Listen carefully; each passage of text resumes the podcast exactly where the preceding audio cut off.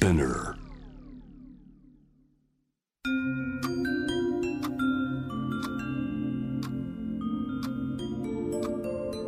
こんなこときっと取るに足らないからと性にまつわることを一人で悩み考えたことのある人たちへ。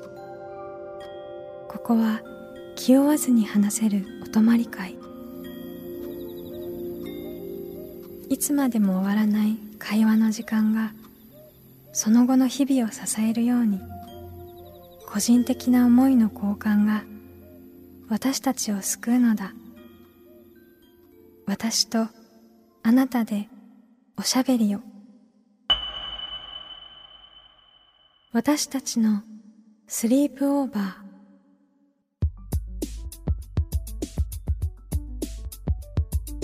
ミーユーの野村夢とミーユーの竹中真希です私たちのスリープオーバーこの番組は性にまつわる悩みや疑問を自分の言葉で自分の温度でゆっくりと心の扉を開きながら話していこう。そんなプログラムです。今回はゲストにこの番組のオープニングのナレーションを担当していただいた音楽家の青葉一子さんをお迎えします。はい。はいようやくですね。ようやくですね。ねいよいよついいよいにこの時がはい。嬉しいね。来ました。一年越しですかはい。ね1年前にね、はい。からはい。楽しみです、青葉さんはご自身の作品の他に舞台や映像作品の音楽ナレーションも担当されてるんですけれども7月8日には初めて劇版を手掛けられた映画のこちら「アミコ」が公開になりますそんな青葉さんの性に対する視点や日々気になっていることいろいろ伺ってみたいなと思います。私たちのお泊まり会にあなたもぜひご参加ください。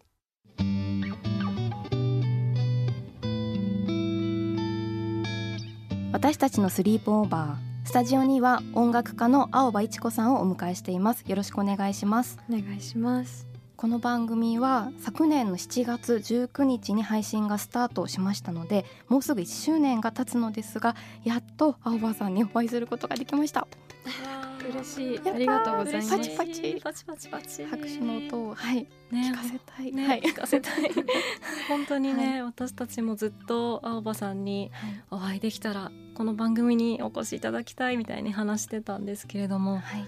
1年経って同じ季節がはい。ちょっと暑いかなり暑い今日ですけれども、最近ねもう今年は夏が早いというねか、今日梅雨明けしたってああ言ってたね、明けましたか。明けました早い。早い。あらあまだ。らあら6月なのに、そう収録はねちょっとまだはい6月なんですが今年は夏が早いということですがもうお会いできて嬉しい嬉ですしい。ね。ありがとうございます、はい。そのオープニングのナレーションを青葉さんにお願いしてるんですけれどもこの私たちのスリープオーバーのナレーションの依頼をあのお受けされた時はこうどんな印象を持ちましたか？うん、この場所ではい。いろんな人が、その今までちょっとこう恥ずかしいとか控えめになって思ってることがあるけど言えないなっていうことをあの何も気にせずに話せる場所になったらいいなと思って、私も企画いただいた時になんて素晴らしい番組なんだろうって思ってあのすぐにお受けしました。はあ。これずっと「はあ」とか「ほう」って。ついね簡単な声が。出てしまう。出てしまいますよね。本当にこの番組で初めて話してみたこととか、うん。初めて考えたからこそちょっとこう言葉がすぐにスルスルっとは出てこなかったりとか、そういう迷いながら探していく感じだったりとかってなかなかこう結構表とかでは結構スルスルって話せる言葉を話しがちなんですけれども、結構ねこの番組ではすごい試行錯誤しながらこうでもないあでもないっていうのを試みてるところもあるのでなんかそれはでもやっぱり青葉さんと一緒にこのふなんだろうそういう話し方ができるような空気がある部屋をなんか一緒に作ってくださってるような感じで、ねうん。嬉しいですよね、毎回。嬉しいです。なんかいろんな職業いろんなことをしてるいろんな人がここの番組を通っていけるといいですよね。なんかこういろんな番組が世にうん。ラジオ番組ってありますけどここまでなんていうかササウナ室に入るじゃないけど。本当に裸になって「あのこんにちは」っていう感じがするので、そういう風にいろんな人の心のこととか、体のこととか話せる番組になったらいいなとなんか陰ながら。はい。嬉しいです。なんかそういう。ありがとうございます。ありがとうございますそういうコーナーが生まれそうな今予感すらこう宮私のササウナ室って5 分ぐらいのテーマ確かに。ちょっとわかんないです。サウナだからねねここからはちょっ3分とみたいな。ここからはサウナでその後ちょっとね整ってみたいな感じで。でもなんか通り道っていうのはすごいなんか自分たちもメディアをやってるっていうこともあって、すごく大事にあの個人的にもしている感覚なところもあるなって思ったので本当に嬉しく思います。でもいろんな職業っていう話も今ありましたけど、はいその青葉さんご自身が例えばどなたか親しい人だったりとこう性について話すことってあったりしますか？あります、ん私は結構あまずなんか「性」っていう響きとか言葉の持ってる意味とかはい。がすごいたくさんのものをひっつけてる言葉、今の現代においてかなとは思うんですけどうん割と、まあ、そういう側面もあるなっていうのは分かりつつも動物的な感覚で割と私は母とあの性にまつわることも割とオープンに話し合ったりしてますし、うんパートナーだったりあの友達だったり話してる方だと思いますね。はい。うんその動物的なというかそのでも確かに性って本当に広い人間だけのものではないですし、はい。本当に体だったり命だったりとか本当にこう生きることとすごく直結してると思うんですけれども例えばこうお母様だったりと,、うん、と可能な範囲でこうどういうお話をされるんですか、そうですね。本当にいろいろうん。あのいつ私が生まれたの？とかいつ私ができたの？とか、うん。どういう気持ちで私は、うん、とあなたたちのところから作られたあのー。とか そういう本当に 小さい子がお母さんに聞くみたいな質問なんですけど、うん。そのまんま聞いちゃったり、うん。うん、どういう気持ちだった？とかうん。嫌なことあった？とか。うん。だったり今の自分のそのパートナーとの性のやり取りうん。性のやり取りってなんか 違和感がある。なんだろう、そういう時にさママはこういう風にしてほしいなとかうん。そういうこと言ってくれたりするしあとはすごく、うん、面白い話なんですけどうん。5月ぐらいになると新緑がこう芽吹いてくる季節にうんなんか特有の香りがあって私はそれは精子の匂いにすごく似てるって思うんですけど、それをお母さんに普通に言ったりしてあ「わかる?」とか言って「わかる?」みたいうんわかります。私もわかりますなそうでも こういうことなんか話せる人ねお母さんに一番話してたけど、うん初めてこういう公の場でうんペラペラ話してます。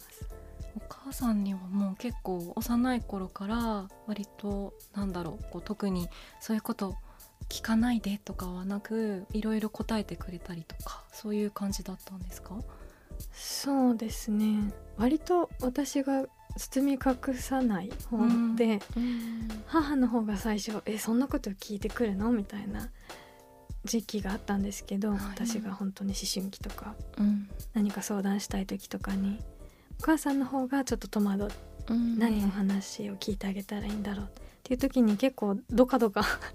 私が遠慮なく質問したり「これってこうだよね」みたいな話してたら母もなんか打ち解けてへえ「そうだね」って話してくれるようになって。うんその青葉さんご自身がその性っていうこういろんな意味がある中で特にこう、どういった部分からうん。こう性について例えば話してみようと思ったり、まあ、聞いてみようと思ったりするっていうのってありますか？母に対して。だったりこう話をするっていうことに対してこうその動物っていう言葉もありましたけど、はい。何かその性っていうものを青葉さんはどういうふうに捉えてるとかこう見ているみたいなものってあったりしますか？えー。なんかご飯。は寝る。なんか三大欲求じゃないけど、うん。本当に並ぶことですよね、うん。なんかこう何も何か引っ込んだりとかうん。する必要がないことうん。だなと思いますし、うん。なんかそれをこうどうしても人間として生きていると人間の持ち物みたいに語られてしまうことが、あのとても多いしあの一個でもそういうカラーを持ったメディアが出る出るとそれにこう、まあ、人ってバーってついていっちゃうからそれが普通っていうこう時代なんかゾーンみたいなのが散らばっていったりとかするけれど海に入ったり木々を見たり花が咲いていくのを見たりとか動物の交尾もそうですけど何も変わらない私たちは同じで口で言うのは簡単なんですけどね、でも本当にそう思うから言ってますけど、うん。ついこの間も海に潜ってきて、うん。うんなんだっけなブダイイラブチャーが交尾してるとこ見たりとかサンゴが産卵していたりとかうん。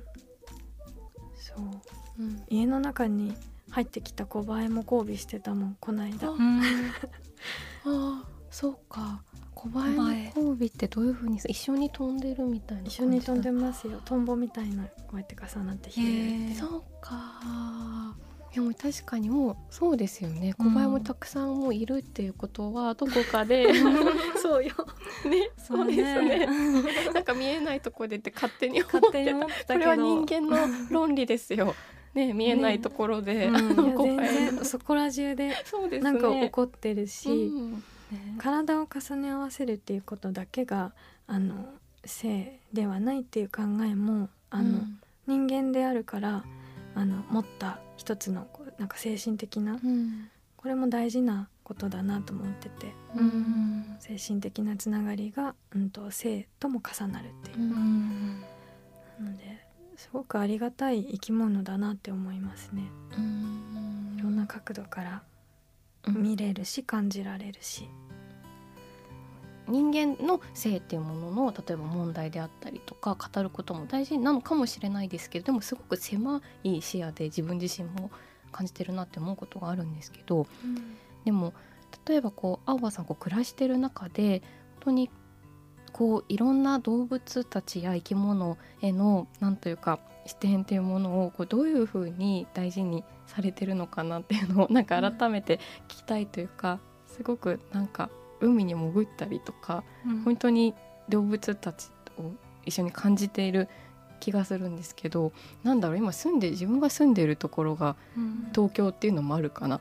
なんかあー。見ないようにしようとしたら、うん。ねどうどうだろう、う？んでも確かに本当に人間自分たちがのしかなんかこう性に触れてないっていう風に、結構思い込んでしまってたかもなっていうふうにも思って、でもねいろんな動物とか昆虫とかもそうですしそれね植物とかだってどんどん増えたりとか新しい生命が生まれたりっていうのが日々行われているっていうこと。でも私はなんか青葉さんの作品に触れるとすごくそのことをこう思い出すというか動物も、ね、植物もいろいろなっていうのはすごく、ね、青葉さんの作品からすごく感じるなって思います。嬉しいです。6枚目のアルバムとかは「大水青」っていう画のはい、一生みたいなものをなんか音楽的に表現できないかなっていう風にモチーフにしたことがあってそう大水青はうんと幼虫幼虫の時にあの桜の葉っぱとかもぐもぐ食べて大きくなってさなぎになってあの成虫になるんですけど、成虫になるとあの口が退化してなくなっちゃうんです。ね。だから綺麗になった姿であの交尾をしてするためだけのあの姿。だからもう食べたり飲んだりはもうしないっていう。そういうすごく儚くてうん。あの美しいうん。生き物。うん。それを音楽にしたりとか。今おっしゃってた「大水青」っていう画を作品にしたいなと思ってその画は何でこう初めて知ったんですか？そのガ自体は、はい。あの山に登ったりとかツアー先でちょっとこう山の上に行った時とか、フェスとか森の中でやったりしますけどそういう時によく見るとっても綺麗な生き物がいるなと思って調べてあとはその蝶とか蛾の図鑑を見るのも好きだったので、この子だと思って。あで実際にライトトラップであのこうやってくるのを待って、うん。そのそれを手で触ってみたりとか新潟県でその虫博士とうん。に会いに行って、ラ イトトラップっていうのをやるんですけど白い布をはい。夜、あの引っ掛けてそこに光を当てることでいろんな虫が集まってくるんですね。うんなので標本とかじゃない実際に生きてる生態系をこう見れる。そう。そういうことをしたりあとはその幼虫の時からあの育てて家で。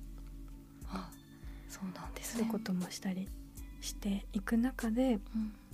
そうあの食べることとか飲むことをやめてまでこの美しい姿になって求愛するうん。生き物。が純粋にとても美しいなと思って、うん。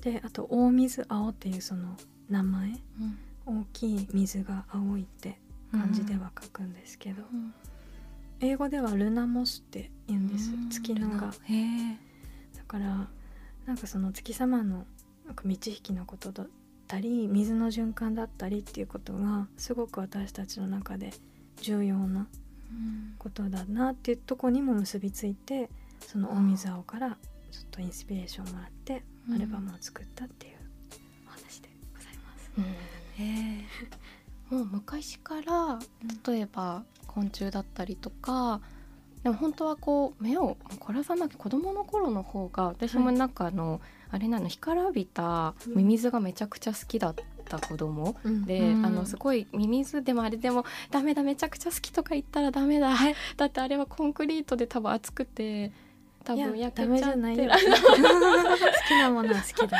なんか川なんかジューッとかなってと？おばあちゃん家の近くに公園があってでも公園はすごい緑だからさミミズいっぱいいるじゃん、うん。いっぱいいるので多分はいはい出てきてああみたいな感じでで階段を登ってきたミミズが焼けるんだよね。あのあその場で？で焼け石みたいな感じででそんなすぐ10じゃないと思うんだけどでも多分もう夏の本当にカンカン照りの中で水分とかがさもう多分持ってかれでもちょっと正確なことは分かんないんですけどでもいっぱいあのシューってなってるの。でもでも寿命なのかもしれないし、あのそうかわいそうなのかもしれないんだけどでもすごくなんか生き物がまあうん水分がなくなると、あこういう形になってしまうんだとかすごくカリカリにひらひらになるんですよねミミズが、うん。いっぱい拾って集めてたんですけどでもそういうこと考えなく大人になってくると もっと人間の中でのコミュニケーションとかなんか、まあ、それは自分があの今東京のまあしかもこうすごくあのま家建物が多いところに住んでるからかもしれないんですけどなんか青葉さん昔からこう例えば人間以外の生き物に触れることが好きでしたか？子供の頃から。好きでした。ねダンゴムシ。うん。アリ。ミミズもあのその干からびてるの持ち上げたくなる気持ちわかります。はい。とその京都のこう裏に山があるうん。あのとこに家があったので、はい。結構虫いっぱいいて、うんう家んにうんムカデすっごい大きいムカデとかうん。つがいでいて。あやっぱりそこはつがい。なんだ。そう。刺されたら大変だからキャー キャーみたいになるんですけどキャーって思いつつもおおつがいだってうん。とこに感動したりとか、えじゃあなんか図鑑持ってらっしゃるお話さっき伺いましたけど、その図鑑で結構なんだろう道行く気になる生物たちをよく調べてらっしゃるんですか、そうですね。本あのなんていうのこういう文章の本があんまり読めないから、はい。図鑑はその代わりに好きでうん。昔から図書館でうん。手に取るものは図鑑だし家の本棚にもほとんど図鑑ですね。うん。あほとんど図鑑？気になる。なんかどうでも図鑑っていろいろありそう。えちなみにどんな図鑑があるんですか？あの貝とか。あそれも貝だけであれですね、もう貝ですね。貝だけのこんなのがああったり。すごい分厚い、うん。あと写真のものうん。絵で描かれたものうん。現代のもの古いものうん。虫陸の生き物魚。あへあと植物。すごい。うん図書館みたい でも本当にそういうねあのものからさっきまきちゃんも話してましたけどそういうものを見てる青葉さんからまたその作品を受け取ってまた自分がなんていうか、うん、私自身はですけど子供の頃に感じてたけどちょっと今視野がまた少しずれて違う方を見てる時にあって言ってまたその生き物たちのことに触れたりっていうのは確かに本当にあるなっていうふうに思ったんですけどなんか性っていうことの中にいろいろある中で、はい。えっと、ジェンダーもあると思うんですよね。で、うん。自分たち私たちもこの番組の中で例えば、まあ、女性っていうことを話したり母やあの、まあ先ほどもお母さんの話とか娘の話とかありましたけど何ですかねその例えばうーん女性っていうことと性っていうことについてで、あの年齢も、えっと、私、えっと、自分たちも30代を超えてっていう風になってきていろいろ体も変わってきたりとかすることもすごくあるなって感じてて、青葉さんがご自身の生活だったり歌を歌ったりっていう中で何かその、うん、女性っていうことやについて性のことを考えることを感じることありますか？そうですね。それはあります。やっんぱりあの体の中にあの子宮っていうものがありますから、でそれによって本当に月の潮の満ち引きと同じようにサイクルがあったりあのでもライブの日ってこう待ってはくれないっていうか、調整ができない入ってきちゃうじゃないですか、はい。だからその日の自分の体例えば生理の1日目だった。そういう日に演奏もぜもちろんありますし、うんそういう時の歌い方どうしようかなとか。そういうのは日常的になんか付き合って考えていることですね。なんかねあのやっぱ面白くて排卵する時期とかってちょっと難易度の高い曲とかも、あのあまりミスをせずに弾けたりするんですよね。こうおりゃーってなってる すごい生命力が。であの生理の前とかちょっとこうお腹が重くなってきたなみたいな時期だとあの、まあ涙もろくなったりもするじゃないですか、うん。はい。感情がこう波が大きくなるというか。うん。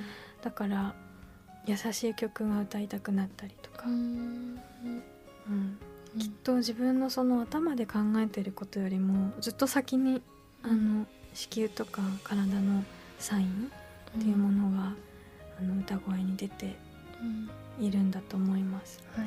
選ぶ曲とかなんか結構生理のこうサイクルによってはこうなんか私は結構なんかこんな自分はなんか私じゃないみたいな感じに特に PMS だったりとかで、うん。こう生理前に、まあ、すごく調子が悪くなってしまう時にこうこんなこんなのみたいな感じに結構思いがちになってしまうんですけれどもでもさっきねあのお話あのされてた中でもこう涙もろくなってしまうけれどもでもそれってある種その感情の発露がこうもしかすると自分の中でも感情がもっとこう豊かになってるみたいな捉え方もできるかもなとか、うんうん。ね今ちょっとなんかそういう風に感じたりしました。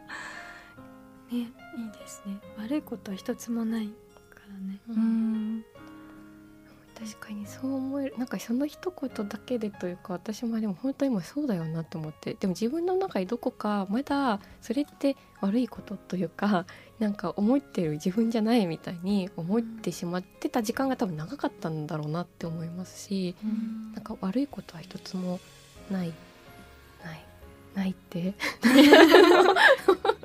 なんかしょうがない。もんね、うん。なんていうかそういうのです。あの例えば今日はイラッとしちゃったなとか今日すごい大事な人にあの当たっちゃったとか,、うんなんかでもそういうこと確かになくてほのぼのしてた方が幸せな時間だったかもしれないけどそのサイクルがあっての生き物だからそれは仕方がないから、その後でなんかどうやってごめんねって言おうかなとか、なんかそっちの方になんかこう、舵を切ってやっていくしかないなと思います。うんんというわけでそろそろお時間となってまいりました青葉さんには次回もご登場いただくので皆さんお楽しみに青葉さん次回もよろしくお願いしますはい、お願いします。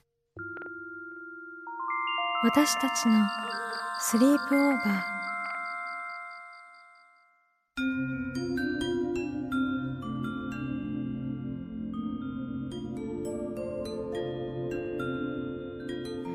私たちのスリープオーバー今回は音楽家の青葉一子さんをお迎えしました。はい。はい、念願かなってのはい、青葉さんにねお越しいただきました、こういろんな性の話を普段からこう近い方お母さんだったりとかとされるっていう話すごく印象的でした。ね。うん、こうなんでってやっぱりすごい日々思うじゃないですか。はい。でこうなんでこうなってるんだろうみたいなことをこうこう押し込めていやしないか自分にみたいな。ことを思うというかでもこんなこと聞いたらやっぱりちょっと気まずい思いするかなとか、うん。思っちゃったりして聞けなかったりとか、うん。でその聞かないうちにもう聞かないことになっているみたいなうん。ことをなんかすごく思ったりもしました。ね確かにね、私はあとあの図鑑の話がすごい残ってて、はい、ね大水。はい、あれ？名前大水青です。水青。恥ずかしい。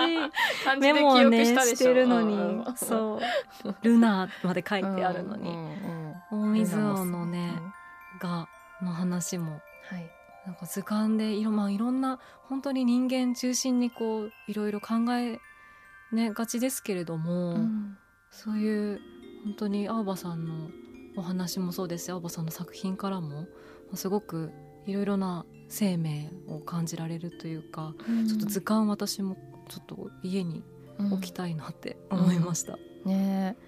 こういろんな生き物の形とか生態とか、こう生きるあり方を見ることでこう人のことをまたこうなんて言うんですかこう跳ね返ってじゃあ人はどうなんだろうかっていうまた視点がこう広がったりとかうん。深くなったりっていうのすごくしそうですよね。